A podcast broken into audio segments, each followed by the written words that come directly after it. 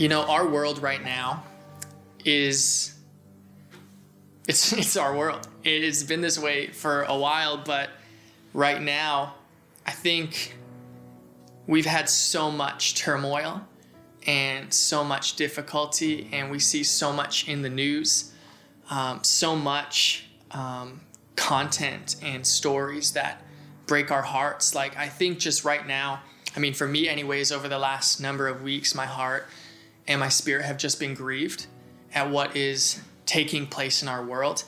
Um, you look at the racial injustice that is occurring, has has occurred, is occurring, and unfortunately will continue to occur. You look at just there's just so much.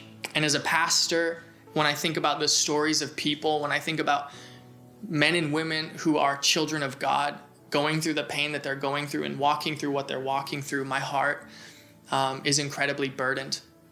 Culture right now is in this really interesting place.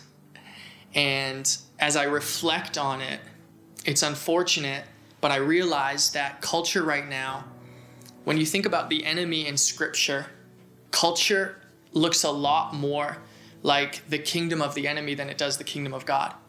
And when you look at scripture, you see the enemy described as the accuser. And you look at culture, there's so much accusation, there's so much criticism, there's so much cynicism and skepticism. And, and, and the enemy is the accuser. Um, you, you look at scripture and you see that the enemy, the, the Bible describes him as the enemy uh, prowls like a lion waiting to devour. And, and you just feel this sense in culture that like, like, like culture is just ready to jump on you. Like at any moment, something bad could happen to anyone. It's just like the enemy is waiting to devour you. And culture, it just seems like culture is waiting to devour you. The father of lies. Culture is full of lies. You, what's true nowadays? We don't even know what's true. The new, we can't trust anyone for the truth. So I've been reflecting on culture and I'm like, man, this just feels like it's so far off from what God wants it to be. And so when I look at these, these um, movements that are rising up in culture or these positions, these philosophical um, ideologies that people are adopting and attempting to use to bring salvation, so to speak, to, to the world, our fallen and broken and fragmented world. Like I totally understand. Like there's there's a part of me that understands cancel culture. There's a part of me that understands destroying the enemy because our world is just so jacked up and broken. I'm not endorsing that, by the way, but I understand. I understand these things that are happening as a result of pain, and people are going through stuff and they don't know what to do. And can I just, I'll just say it. Jesus is the answer to all of this stuff. Like we're responding in a certain way because we think it's the answer, and it's not. Jesus is the answer. The gospel is the answer. The darkness, the answer to the darkness is the light of Jesus. Like he is the answer to all the pain. He is the answer to all the suffering. He's the answer to all the injustice and all the inequality. That's why Paul told us last week in Philippians chapter 1 verses 27 30 to strive side by side for the gospel. Because when we advance the gospel, all of these things are taken care of. And so the answer is Jesus. And I just feel that so deeply in my heart as I've been preparing this message, as I'm speaking to you right now, church, that Jesus is the answer. And so, as a community, we need to posture and position ourselves to, to share this answer with the world. And there's two ways to share the gospel one is to literally speak the gospel, to call a friend or a family member and say, hey, here's the story of God working in humanity. We were fallen, and God sent Jesus to redeem us, and we share the gospel with our words. And the other way is by being a united church. And this is actually what Jesus himself says in John chapter 17, verse 21. Jesus is praying and he's talking to the Father, and he says, Father, I pray that they would be one. Because if they're one, then the world will see and know that you sent me. So, the way that the world discovers that Jesus has been sent by God, that Jesus is God, and that He died on the cross for the world and He resurrected and He sent the Holy Spirit to lead and guide the world, is by the church being united, by the church being one, by the church living in harmony. In our world right now, there's not a lot of harmony. There's not a lot of unity. We're not one. We are many. We are divided. We are polarized. And so, as a church, what we need to do is fight for a position of unity. And last week, Paul introduced this idea of unity. And this week, as we continue our collection of messages, walking through the book of Philippians, Paul is going to expand on this idea of unity. And we're going to see what does it actually look like to be a united church, to be united as followers of Jesus, to live in one, to walk in harmony. Um, and how do we live that out? Like, what are the practicalities of this? And so today, I'm so excited. I'm really excited, church, and I just am believing that God is going to speak to us today. And I want to just, in a moment, pray that, that God would open our hearts and prepare us for what He wants to speak to us. But we're going to be in Philippians chapter 2, verses 1 through 11. So if you have a Bible on your phone or maybe an actual Bible, you can open and turn, uh, turn there, Philippians chapter 2, verses 1 through 11. I'm going to read through the whole thing.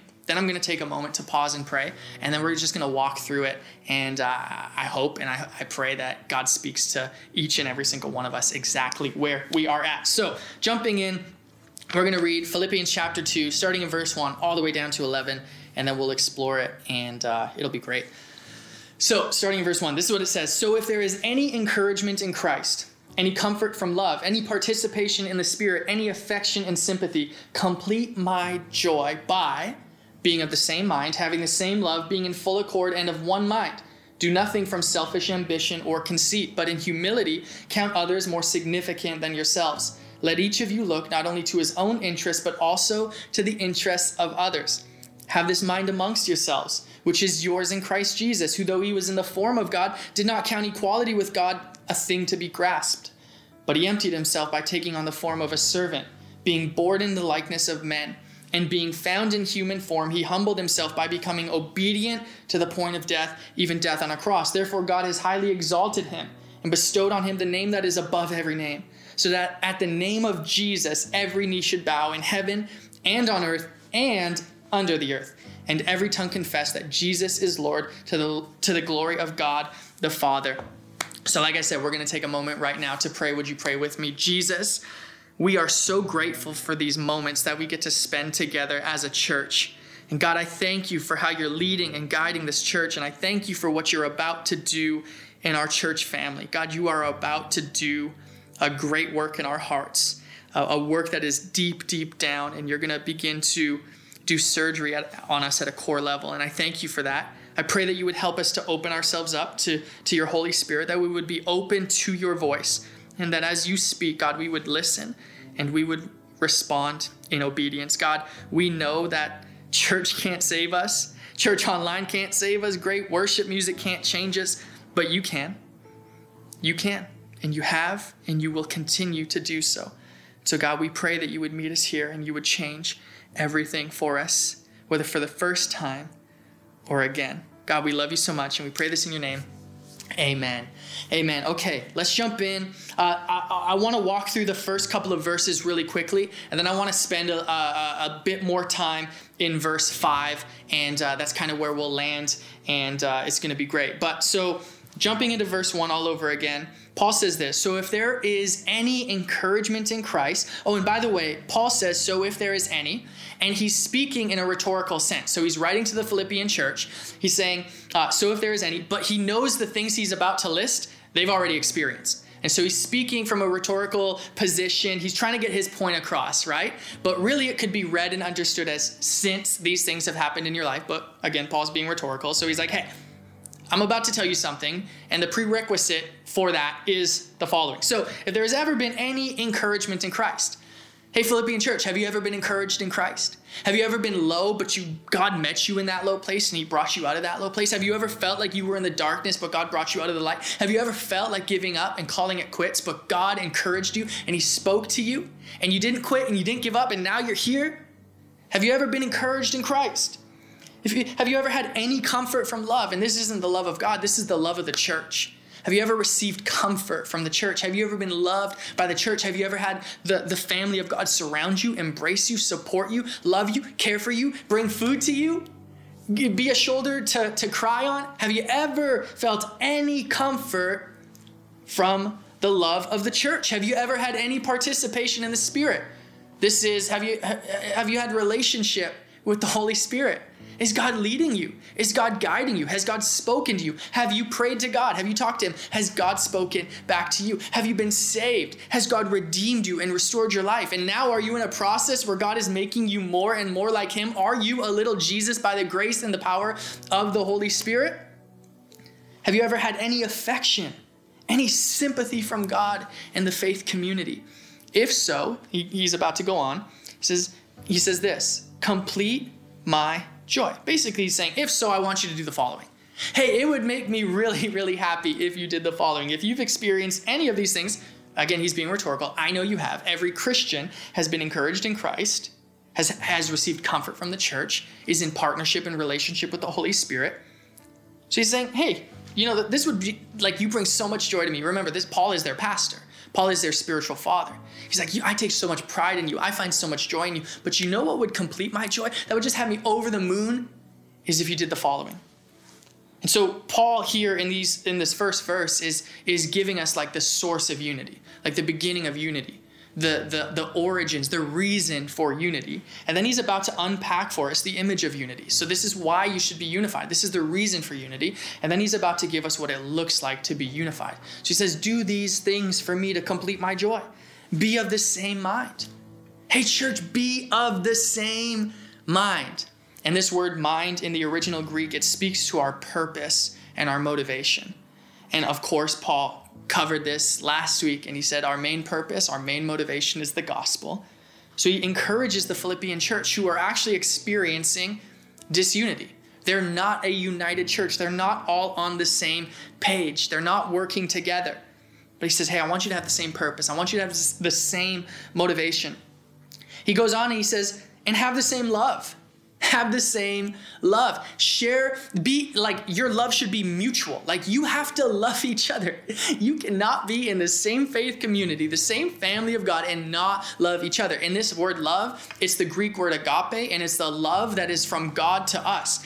And in antiquity, it is found in no other writings. It is reserved almost exclusively for scripture. Like this word is only found in scripture because it's reserved for God. It's God's word. It's how God loves us. It's a love without borders. It's a love without measure. It's a love that doesn't keep a list of right or wrongs. It's a love that doesn't have an on on off switch. It's not conditional, it's unconditional. It's how God loves us. And Paul calls us to love each other with the same love. Take this agape love and, and love each other with it. He goes on, he says, being in full accord. You guys need to be in full accord. This is a Greek word. It's, um, I'm going to butcher this, but it's sympsychos, and it means to be united in soul. So it means to, and it's a musical word. It means to like live in harmony, to be harmonious. And I'm not, I don't understand anything about music. All I know about music is Rose Worship is incredible, but I leave all the music stuff up to them. But but the idea is this: like all of us are different right? Every note in a song when it comes to music is, is different. But as you take these different components and you add them together, it sounds beautiful. And Paul's saying, hey, you need to live like that. You need to be united in soul. You need to be harmonious. So all of you are different, different backgrounds, different experiences, different viewpoints, different ideologies, different convictions. But you need to be in full accord, get along. And all your differences actually complement each other, and it doesn't sound bad it ends up sounding beautiful. You don't have to be afraid of being different from the people around you. When you all sound the same, that's when it, or when you are all the same, it doesn't sound great. But when you're all different, it creates a beautiful, beautiful sound. He says, be in, in full accord. And then he repeats himself, but switches it up a little bit because before he said, be of same mind, but now he says, be of one mind. And one again speaks to this idea of being on a team. So different positions, but one team. And so all of us are a part of this, we're a part of a unit. We're a part of a team, we're a part of a crew, and we all, like the Bible describes, a body, different body parts, but one body, one purpose. He goes on and he says this Do nothing out of selfish ambition. Remember, he's, he's giving us the image of unity. What does unity look like? Do nothing from selfish ambition or conceit. Selfish ambition. And here's the thing in scripture, ambition is not bad, ambition is good. But Paul tells us selfish ambition, not good. Do nothing from selfish ambition. So, selfish ambition is. Um, it's it's not even just like wanting something for yourself, but it's like going against other people. It's creating rivalries, creating opposition, creating hostility against someone else. So it's not just that you only care for yourself, but it's that you don't care about the people that you have to step over and the people that you hurt in order for your ambition to be fulfilled. So it's this hostile kind of position that we take like, no one else matters. It's just me. I got to fend for myself. I got to take care of myself. I got to figure it out because because I'm the only one looking out for me. And so I just I got this selfish ambition. Paul says, don't don't that's not how you're called to live. So Paul says, do nothing out of selfish ambition or conceit. And he goes on. He says, but in humility, so seeing yourself accurately. So humility is not thinking less of yourself or thinking you're garbage, thinking you're trash. It's seeing yourself accurately, understanding and accepting how God has made you with the giftings and the blessings and the abilities, not belittling yourself, but seeing yourself accurately. But then he goes on, and this is this is radical. Like what Paul is about to say is radical, and it's a perspective that that makes Christianity so unique and makes Christianity so special. Paul says this. He tells the Philippian church, and I, I just got to remind you, the Holy Spirit has inspired God's words. And so as Paul writes to the Philippian church, it's like God is writing to us. It is that God is writing to us. So God says to us, as Paul writes to the Philippian church, count others more significant than yourself.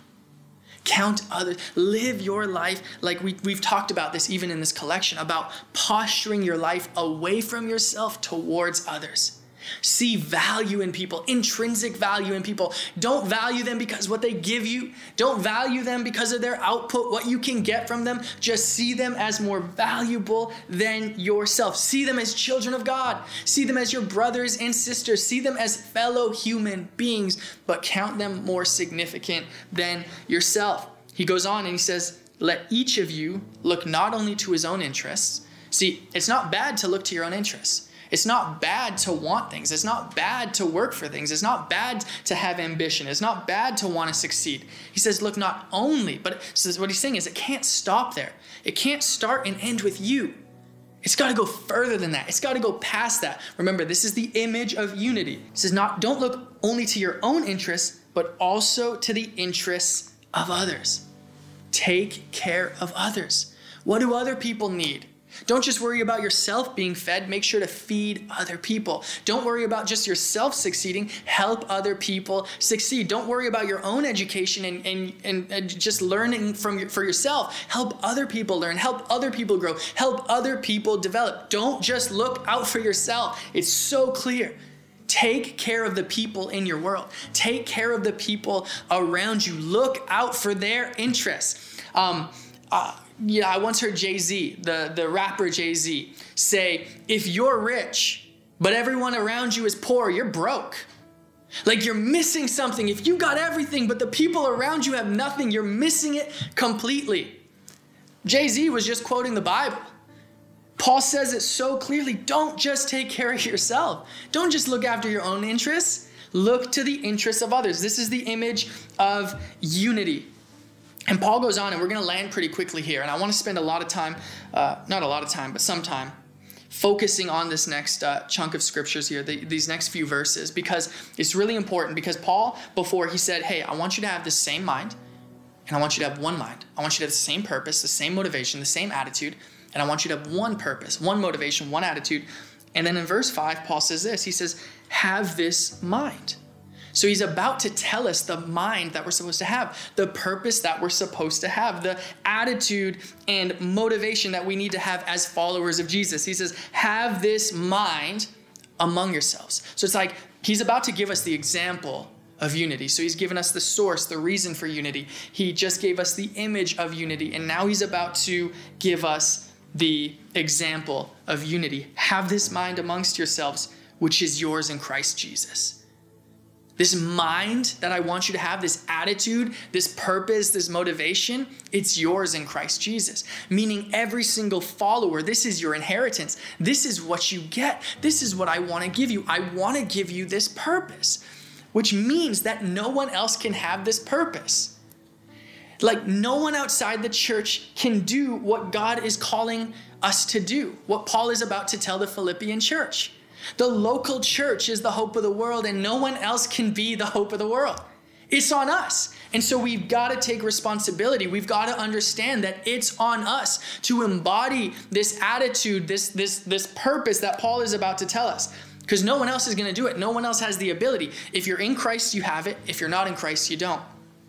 And he says this have this, have this mind amongst yourself, which is yours in Christ Jesus, who, though he was in the form of God, did not count equality with God a thing to be grasped, but he emptied himself. And so, what he's saying here is like Jesus was God, and he could have walked around and like done things that God would do, eh, but, but he didn't.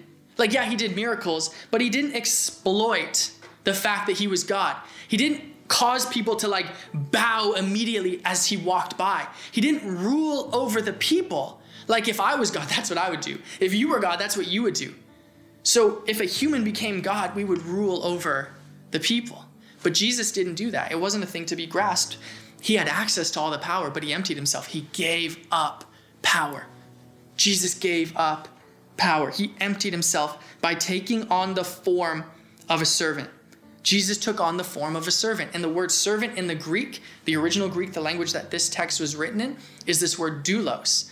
And it's the same word that Paul uses in Philippians chapter 1 as he opens up this letter to the Philippian church. He calls himself a servant, a doulos of Jesus Christ. And so Paul was a servant because Jesus was a servant. He goes on, he says, being born in the likeness of men and being found in human form, he humbled himself by becoming obedient to the point of death, even death on a cross. what is this? This is the ultimate act of service. This is Jesus being the ultimate servant. This is the ultimate act of sacrifice. He died on the cross. He gave up his life. He cared for um, people so much and loved people so well and was such a servant that he gave his very life to serve people. He was obedient to the point of death. But here's where I want to land.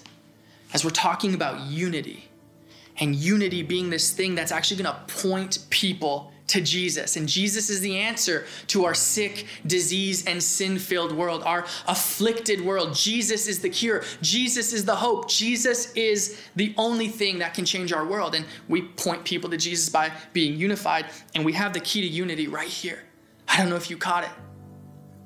But Jesus took on the form of a servant. The key to unity is service. To be unified is to be a servant. I mean, even think about it this way Jesus brought God and humanity together. He united humanity to God. He reconciled and restored. He made God and people one, where we were divided and we were two. By what Jesus did on the cross, which was the greatest act of service, he was able to bring unity. So Jesus created unity out of service, out of being a servant. And as followers of Jesus, we are called as little Jesuses to be what Jesus was.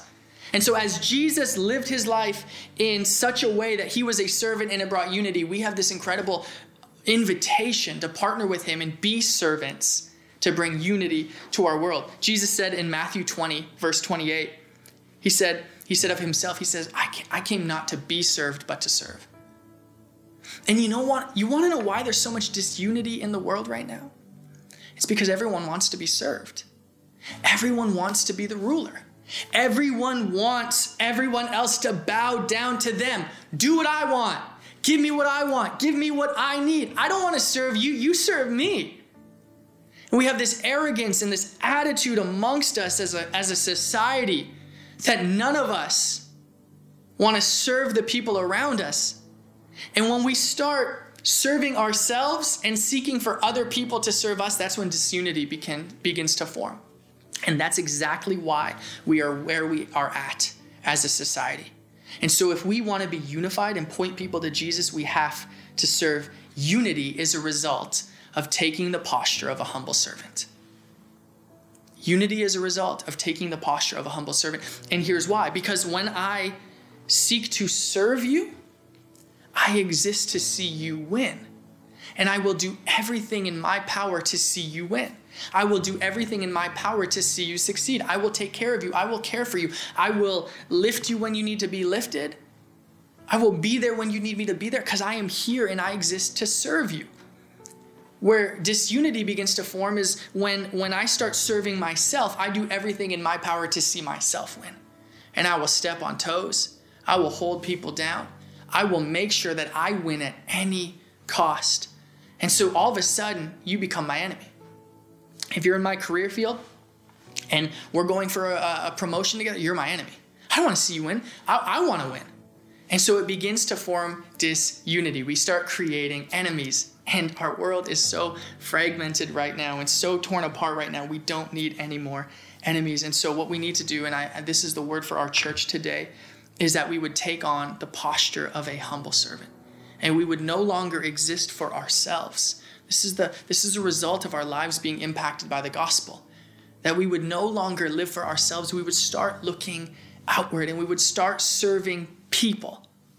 But get this, it's not just enough to serve people who think like us, who look like us, who act like us, who believe the same thing as us. Jesus himself said, if you love those who love you, there's your reward. But if you what would it look like for you to love those who don't love you? When that happens, your reward is in heaven. And so what does it look like to love people who don't love you? What does it look like for us to begin being servants who serve those who don't serve us? John 3:16 the most famous scripture says, For God so loved the world that he gave his one and only Son, that whosoever should believe in him would not perish but have everlasting life. God so loved the world that he gave, he served, but he loved the world. What is the world? The world is everyone, everyone who would accept and reject him. So he served those who would accept and reject him. He served everyone, whether they agreed with him or not. We see this Jesus, when he was alive on earth doing ministry, he wanted to paint a picture of what it looked like for his disciples to be servants. So again, Jesus did not count equality with God as something to be grasped, but he emptied himself. And in the most clear and tangible way of showing his disciples, his followers, what it looked like to be a servant, he got on the ground and he grabbed a basin of water and he started to wash the feet of his disciples. Now, this doesn't translate to our culture. The Bible is not telling us to go around and wash people's feet. But the idea is this serving people is uncomfortable. Serving people requires sacrifice. Serving people requires you to get on your knees and get your hands dirty. It requires something, it costs something. That's the whole point. And you know what I find remarkable? You know who was at that moment when Jesus was washing the feet of the disciples? You know who was there? Judas. Judas, the man who would betray Jesus. Judas, the man who would become an enemy of God. Judas, the guy who didn't believe in Jesus. He didn't think he was the Messiah. He thought it was all a sham. So he betrayed him. And Jesus knew this would happen. They were, by definition, enemies. They were opposing, they were in conflict. And yet, what does Jesus do? He washes his feet he serves him. And guess who was at the Last Supper? When Jesus surrounded himself with his closest friends for his very last meal on earth, and he led the first ever communion. Who got to break bread and, and partake in the cup with Jesus? Judas. Judas took the bread and he took the cup. He was there even though he was an enemy, even though he didn't see eye to eye, even though he didn't believe in Jesus. And so it's not enough to just serve those who serve us. It's not enough to serve those who are on the same page, but we are called to go out of our way to not just look to our own interests, but the interests of others and to serve everyone. And as we serve people, as we look past their political persuasion, as we look past their, the person who they voted for, as we look past what their perspective on vaccines or masks is, as we look past their parenting style, as we look past whatever, and we just humbly come with this posture of a servant and say, How can I serve you? I know we don't see eye to eye. I know we have all these disagreements, but I'm just here to serve you. All of a sudden, the things on the outside don't matter. And all that matters is that we are children of God. What's crazy to me is the infighting and the disunity that exists in the church. I mean, this is why Paul is writing this in the first place. But we stand at the, the precipice we have a moment on our hands where we have to decide who we're going to be as a church. Here's why unity matters so much in the church. Here's why unity points people to Jesus because as people look from the outside in and they see us fighting and arguing and bickering and slandering each other and speaking ill of each other, you know what non Christians think? People who don't follow Jesus, they're like, why would I want that? Why would I follow a God who his message doesn't work? Why would I give my life to this Jesus and invest my life into building a kingdom that doesn't work? They can't even get along with each other. They can't even agree on simple matters. They can't even look past their differences to accomplish something together. Why would I want that? But in, a, in the midst of a divided world, in the midst of polarization, in the midst of separation, in the midst of categories and labels and slander and gossip and hatred and all of these things that are happening, if we can stand united as a church, they're going to look at the church and they're going to say, I don't understand. These people are so different. Why are they in the same room together worshiping? These people are so different. I don't understand. Why are they giving to the same cause? These people are so different. I don't understand why they're in the same connect group doing life together. That person supports this politician, that person supports that politician politician. That person believes this, that person believes this, but here they are. I just saw them hug. Oh my, what is happening? And people begin thinking maybe there is something to Jesus. Maybe it wasn't just a tale. Maybe it isn't just a story, but maybe there's real power behind this message that they call the gospel. The result, Paul begins to, he goes on and he actually gives us the result, the result of unity. He says this, therefore God has highly exalted him and bestowed on him the name that is above every name. So Jesus humbled himself and God exalted him. And I think there's a lesson for that, for us in that, as we humble ourselves and we don't seek to climb the ladder and we don't seek power and gain and all of that stuff, God will just give it to us. As you seek to serve, God will give you the things that you need. So that at the name of Jesus, every knee should bow in heaven and on earth and under the earth, and every tongue confess that Jesus Christ is Lord and the glory to the glory of God our Father. You know what the result of unity is? And we've already covered this. It's that every knee would bow.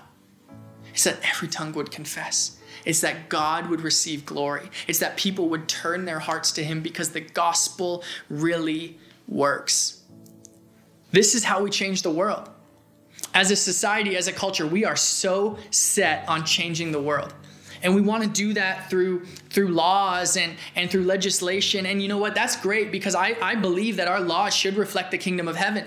But what we're doing as a culture is we're taking the ethics and the morals and the standards of the kingdom of heaven and we're bypassing the king. And what we end up with is a counterfeit kingdom a set of rules and regulations that doesn't work Laws cannot save humanity, no matter how hard we try. It's a great start, but we see in the Old Testament the law cannot save you. You know what can save humanity? Jesus. He is the, again, He is the answer. He is the solution. He is the cure. He is our great hope. And until we can see the hearts of men and women all over the world turn to Jesus, we will never see the world heal. We will never see the world become better. So we have to do everything in our power to point people to Jesus so he can get a hold of their hearts, so he can get a hold of their lives. And as people bow their knees, as people confess with their mouths that Jesus Christ is Lord, our world is going to change and it will begin to reflect the priorities and the values and the heart and the essence of God. His will will be done on earth as it is in heaven simply because He has men and women who serve Him and live for Him because He died for them. That's how we change the world. So, yes, we're going to protest. Yes, we're going to vote. Yes, we're going to do all of the things. Yes, and amen. Yes, and amen.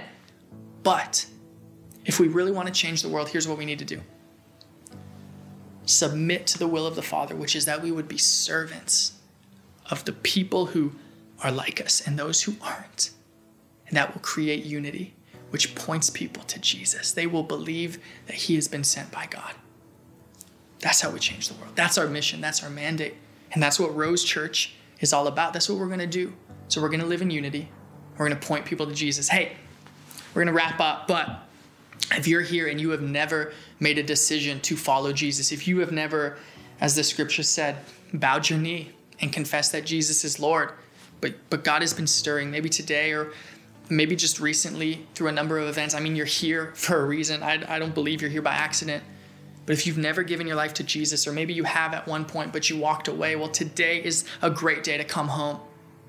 Today is a great day to come home. I got this sign behind me. It says, Welcome home. And today I would love to welcome you home. And so the way you come home, it's, really just a moment between you and God. It's a prayer. It's you talking to God. It's you confessing your sin, the error in your ways, the fact that you have been rebellious to God and saying, God, I don't want to live for myself anymore. I want to follow you. I want to do your will. Teach me what that looks like. And in a moment, God will change your life. And then over the course of the rest of your life, God will surround you with people and He will speak to you and He will show you what it means to build His kingdom. So you can do that in your own way, in your own heart. Um, even right now. And if you do make that decision, uh, if you pray that prayer, there's a number on the screen right now. And if you text the word Jesus to that number, it's actually going to link you to a number of resources and connect you with our team so we can uh, just encourage you and help you in your journey as you follow Jesus. But um, welcome home.